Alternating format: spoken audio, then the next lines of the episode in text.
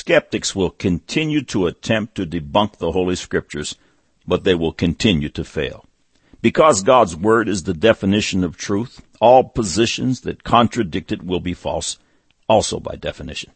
Jesus said in John chapter 8 verse 31 and 32, Then said Jesus to those Jews which believed on him, If ye continue in my word, then are ye my disciples indeed, and ye shall know the truth, and the truth shall make you free. Be free. Believe the truth. Now for today's subject. God said that Jesus Christ was his only begotten Son, born of the Virgin Mary. God also said that Jesus Christ ministered the words of God to the world, that he was crucified to save sinners, and that he resurrected from the dead and now sits on the right hand of the Father.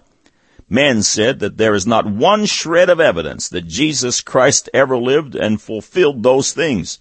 Now the record. This man was emphatic. He said that there wasn't one shred of evidence proving the existence of Jesus Christ, not one shred.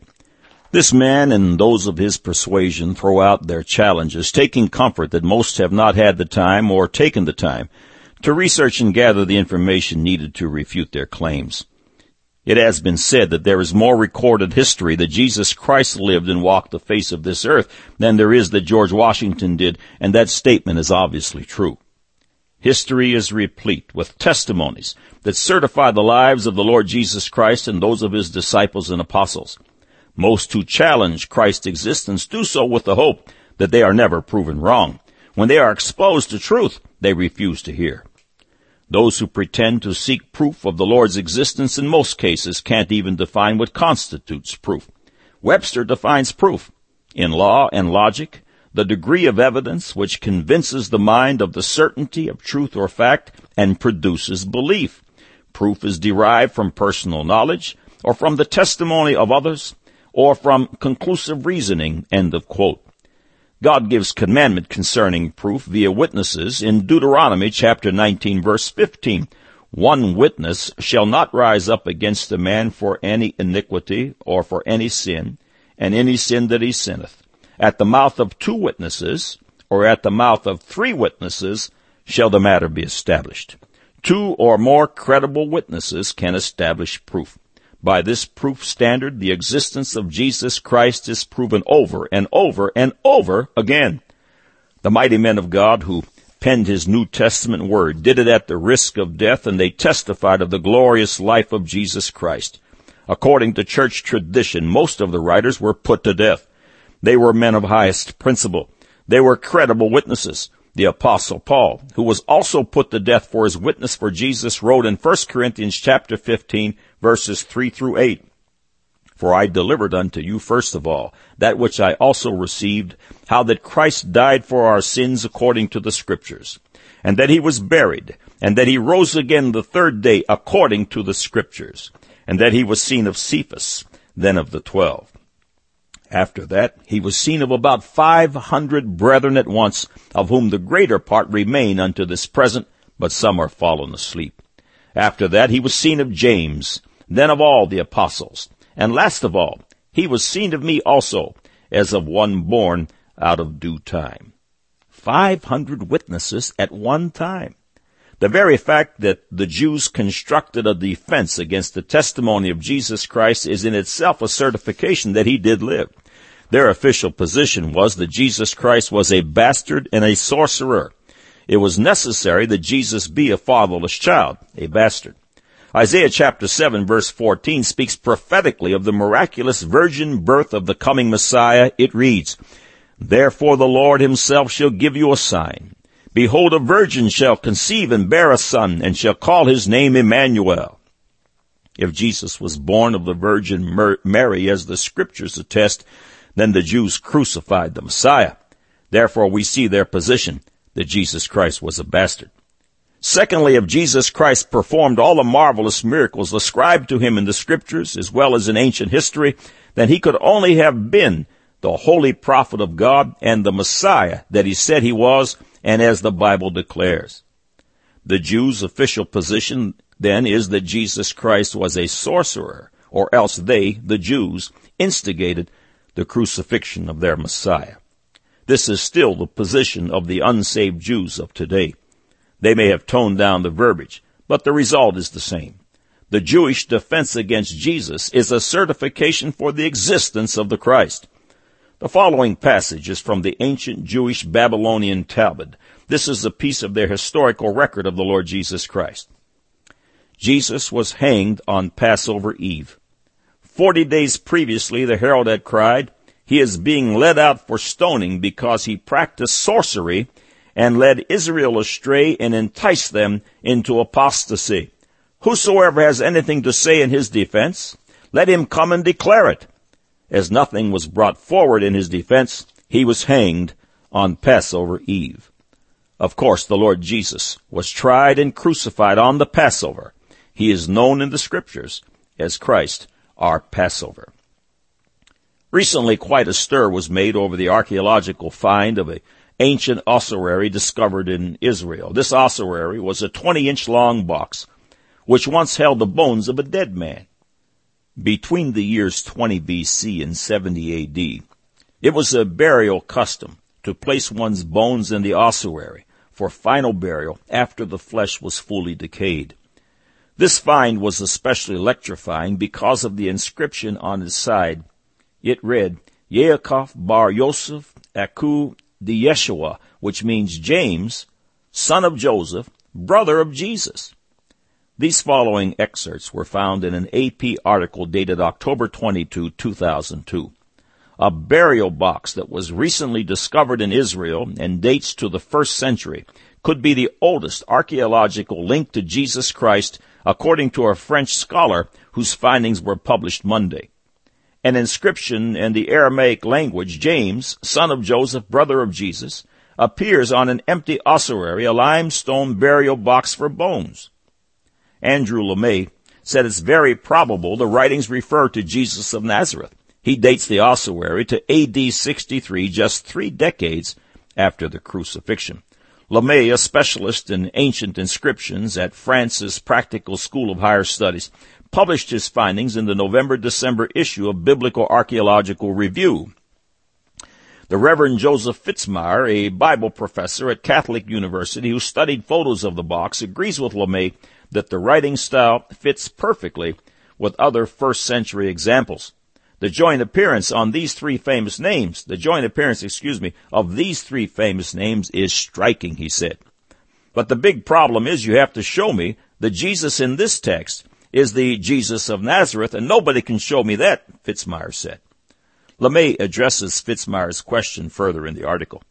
All three names were commonplace, but Lemaire estimates only 20 Jameses in Jerusalem during that area would have had a father named Joseph and a brother named Jesus. Moreover, naming the brother as well as the father on an ossuary was very unusual, Lemaire wrote. There's only one other known example in Aramaic. Thus, this particular Jesus must have had some unusual role or fame, and Jesus of Nazareth certainly qualified, Lemaire concluded. Lemaire dated the ossuary at 63 AD. History shows James, the brother of Jesus, being stoned to death in 62 AD. One of the world's greatest historians was a man whose first name was, uh, excuse me, birth name was Joseph ben Matthias, later to be called Flavius Josephus. He was one of a priestly family through his mother and also of the Davidic line. He functioned as a Jewish priest, a general of the Israeli army in one of its revolts against Rome, and as a rebel prisoner, and he remained there until Vespasian became emperor. When Vespasian was named emperor of Rome, Josephus was released from prison and he accompanied the new emperor to Alexandria. Two years prior to his release from prison, when Vespasian was a Roman general and the family of the Caesars ruled Rome, the priest Josephus prophesied that Vespasian would one day become emperor of Rome. The prophecy was quite astounding for at least two reasons. First, no emperor had yet been created out of Rome. Second, no one could have predicted that Nero would bring the rule of the family of the Caesars to an end with his suicide. It appears that this prophecy gave Josephus favor with the new emperor, while the Jews viewed him as a traitor. Josephus was engaged by the Romans to write a history of the Jews.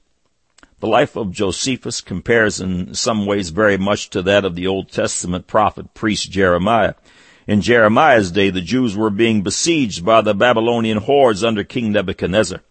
Jeremiah was classified as a traitor, and more than once the Jewish leaders tried to destroy him because he told the Jewish people to surrender to Nebuchadnezzar. Jeremiah said this was judgment brought by God because of their rebellion against his commandments. This parallel between Jeremiah and Josephus is obvious when you consider that later Josephus returns to Jerusalem with Titus, the son of the emperor, when the Jewish wars resumed. Josephus went around the walls of Jerusalem pleading with his Jewish brethren to surrender to the Romans. They refused, and Josephus watched the utter destruction of Jerusalem, the great temple, and its people. This terrible judgment was prophesied by the Lord Jesus Christ, Luke chapter 19, verses 41 through 44. And when he was come near, he beheld the city and wept over it, saying, If thou hadst known, even thou, at least in this thy day, the things which belong unto thy peace, but now they are hid from thine eyes. For the days shall come upon thee, that thine enemies shall cast a trench about thee, and compass thee round, and keep thee in on every side, and they shall lay thee even with the ground, and thy children within thee, and they shall not leave in thee one stone upon another, because thou knewest not the time of thy visitation. And then again in Luke chapter 21 verses 5 through 7. And as some spake of the temple, how it was adorned with goodly stones and gifts, he said, as for these things which ye behold, the days will come in the which there shall not be left one stone upon another that shall not be thrown down. In Book 20, Chapter 9 of the histories of this man Josephus, the following excerpt is found concerning James, the brother of Jesus. Now the report goes that this elder Ananus proved a most fortunate man, for he had five sons, who had all performed the office of a high priest to God, and he had himself enjoyed that dignity a long time formerly, which had never happened to any other of our high priests. But this younger Ananus, who as we have told you already took the high priesthood, was a bold man in his temper and very insolent. He was also of the sect of the Sadducees, who were very rigid in judging offenders above all the rest of the Jews, as we have already observed. When therefore Ananus was of this disposition, he thought he had now a proper opportunity to exercise his authority. Festus was now dead, and Albinus was but upon the road. So he assembled the Sanhedrin of the judges and brought before them the brother of Jesus who was called Christ, whose name was James and some others, or some of his companions. And when he had formed an accusation against them as breakers of the law, he delivered them to be stoned. In an ancient writing from about 330 AD, the following excerpt was found. Now James was so wonderful a person and was so celebrated by all others for righteousness that the judicious Jews thought this to have been the occasion of that siege of Jerusalem which came on presently after his martyrdom, and that it befell them for no other reason than that impious fact they were guilty of against him. Josephus, therefore, did not refuse to attest thereto in writing by the words following. These miseries befell the Jews by way of revenge for James the Just, who was the brother of Jesus that was called Christ, on account that they had slain him, who was a most righteous person. The historical record of the Lord Jesus Christ and of his disciples and apostles is monumental. Only the foolish would deny it. God said that Jesus Christ was his only begotten Son, born of the Virgin Mary. God also said that Jesus Christ ministered the words of God to the world, that he was crucified to save sinners, and that he resurrected from the dead and now sits on the right hand of the Father. Man said that there is not one shred of evidence that Jesus Christ ever lived or fulfilled those things. Now you have the record.